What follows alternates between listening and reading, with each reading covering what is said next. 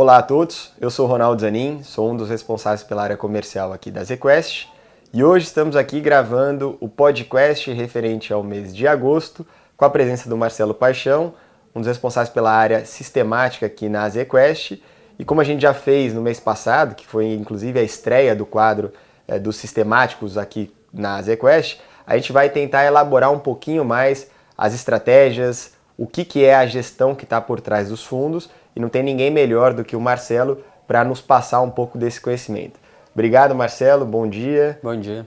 E a ideia então aqui é começar falando, inclusive pegando um gancho daquilo que a gente citou no podcast passado, né? Você fez uma associação, uma analogia à gestão sistemática a um que a gente pode, pode pensar aqui da nutrição, né? O que está por trás dos ingredientes, o que está por trás da gestão e como que isso se conversa.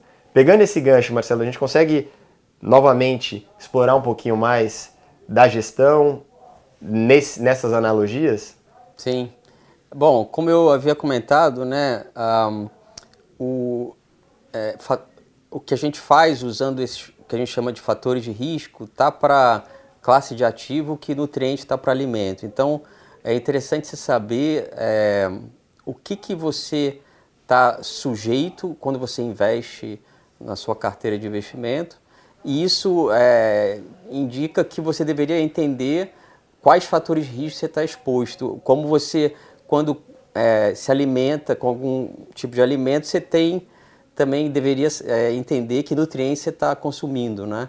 Então, nessa analogia, fatores de risco, eles são é, esses nutrientes né, dos ativos, né? E você deveria entender é, como você está exposto a, a, esses fatores.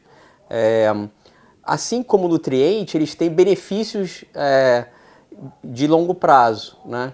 Agora, o, o, o, fator de risco ele tem uma característica interessante, que é o seguinte, por que, que Uh, o investidor, ao estar exposto ao fator de risco, ele pode é, ter retornos que são, como a gente diz, anômalos, né? É, maiores que a média de mercado porque ele, é, ao estar tá exposto àqueles fatores de risco, ele está justamente incorrendo certos riscos no curto prazo, que são muitas vezes difíceis de enfrentar, vão meio que contra o nosso viés comportamental, né?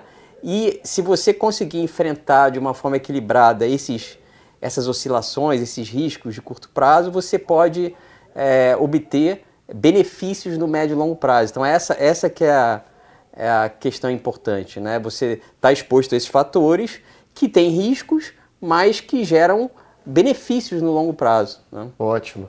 E até para tentar exemplificar ou tangibilizar, quais que seriam esses fatores, Marcelo?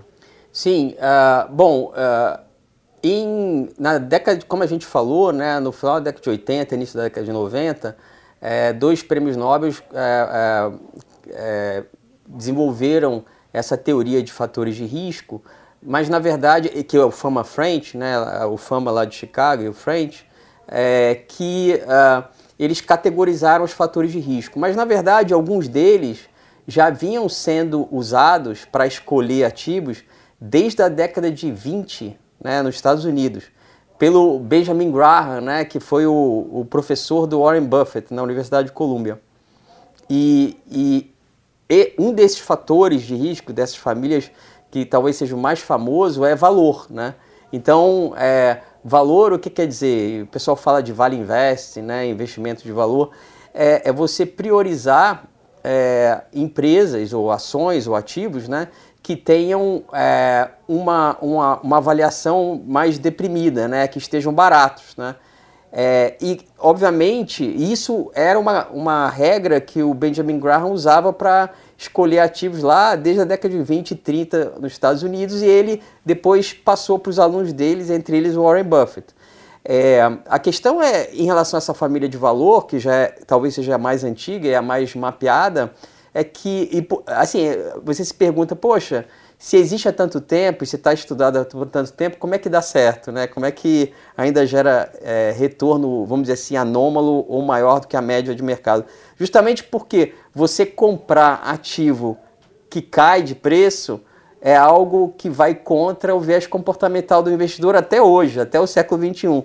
Então, em geral, é, segue tendo boas oportunidades de você ranquear ativos por valor e comprar aqueles mais baratos, porque a maioria das pessoas, dos investidores, dos agentes não faz isso e tem sérios é, problemas e dificuldades de é, manter uma carteira, por exemplo, que oscila muito e eventualmente até cai de preço. Né? Então, a, a, e a ideia de é, você usar essa família de fatores de risco, de valor, no contexto de investimento sistemático, é você conseguir é, é, formar uma carteira bem diversificada e equilibrada que te ajude a enfrentar essas dificuldades de curto prazo gerada pela oscilação dos ativos. Então, se você implementar essa, essa forma de escolher ativos, né, de escolher aqueles ativos mais baratos, mas de uma forma sistemática e muito diversificada e equilibrada, você tem mais chances de, é, de passar por esses,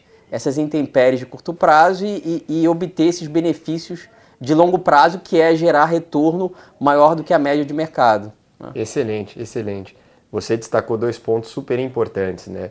O benefício da diversificação e a necessidade de se olhar horizontes de longo prazo para conseguir capturar aquele retorno que a gente se propõe a entregar nos fundos, em especial nos nossos fundos sistemáticos também. E são dois componentes que estão dentro da nossa, das nossas estratégias, dos nossos fundos. Né? Marcelo, a gente aprofundou um pouquinho aqui na questão do valor, mas só para citar, Quais seriam os outros fatores de risco mais conhecidos ou mais importantes na hora da construção do portfólio? Tem outros, outras famílias de fatores de risco que são é, muito relevantes também, que impactam o comportamento dos ativos. Né? Talvez o segundo mais conhecido depois de valor seja momentum. Né? Legal. Então se descobriu que ativos, isso se mapeou também um pouco depois de, de valor, né? Isso foi mais na década de 70, 80 e depois da década de 90, o valor já tinha começado a ser mapeado desde a década de 20 nos Estados Unidos.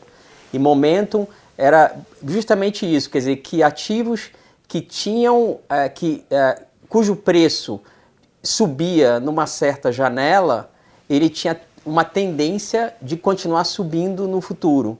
E isso é momentum de preço. E essa, esse, esse é, fator de risco também é muito prevalente né, e impacta bastante os ativos, assim como o valor. Talvez seja a segunda família mais importante de fatores de risco, seja momentum de preço. Né? E aí você tem várias formas de implementar essa, essa, essa, essa forma de escolher né, os ativos que mais sobem de preço em várias janelas. Né? Então, enfim, tem uma série de de detalhes aí, mas é uma família muito importante. A terceira família, é, também bastante importante, que se diz é, são métricas, por exemplo, de qualidade, né? Aí são métricas de, associadas a, por, por exemplo, para ações, é, é, qualidade remete a ações que, por exemplo, geram retornos né, acima do custo de capital, é, empresas que têm é, uma estrutura de capital equilibrada, não são muito endividadas. Então, tem várias métricas de qualidade também importantes para você selecionar ativos, por exemplo, como ações. Para outros ativos, tem outras métricas. Eu estou focando Sim. mais é, em ações. Né? A, a outra família que é muito interessante é a família risco, né? que é você é, usar alguma métrica de risco, seja o desvio padrão do retorno dos ativos ou o beta, a relação entre o ativo e o mercado, para você ranquear e você priorizar ações, por exemplo, que tenham menos risco em detrimento daquelas que têm mais risco. Né? Aí se descobriu uma anomalia também, que várias aço as ações de maior risco elas podem até entregar mais retorno do que as ações de baixo risco, mas elas não entregam é, retorno, mais retorno por unidade de risco. Né? Então também tem uma característica interessante. Outra família que é importante também é a família de crescimento, né? que é, uh, são ações de crescimento em que as, as empresas uh, têm uh, receitas que crescem muito, lucro, e isso também é uma forma de você selecionar ativos que têm crescimento embutido de algumas métricas como receita e lucro. Né? Então essas são as famílias mais, mais importantes, eu diria. Excelente, eu acho que aqui a gente teve várias pitadas do que a gente faz e do que o mundo de gestão sistemática, quantitativa oferece.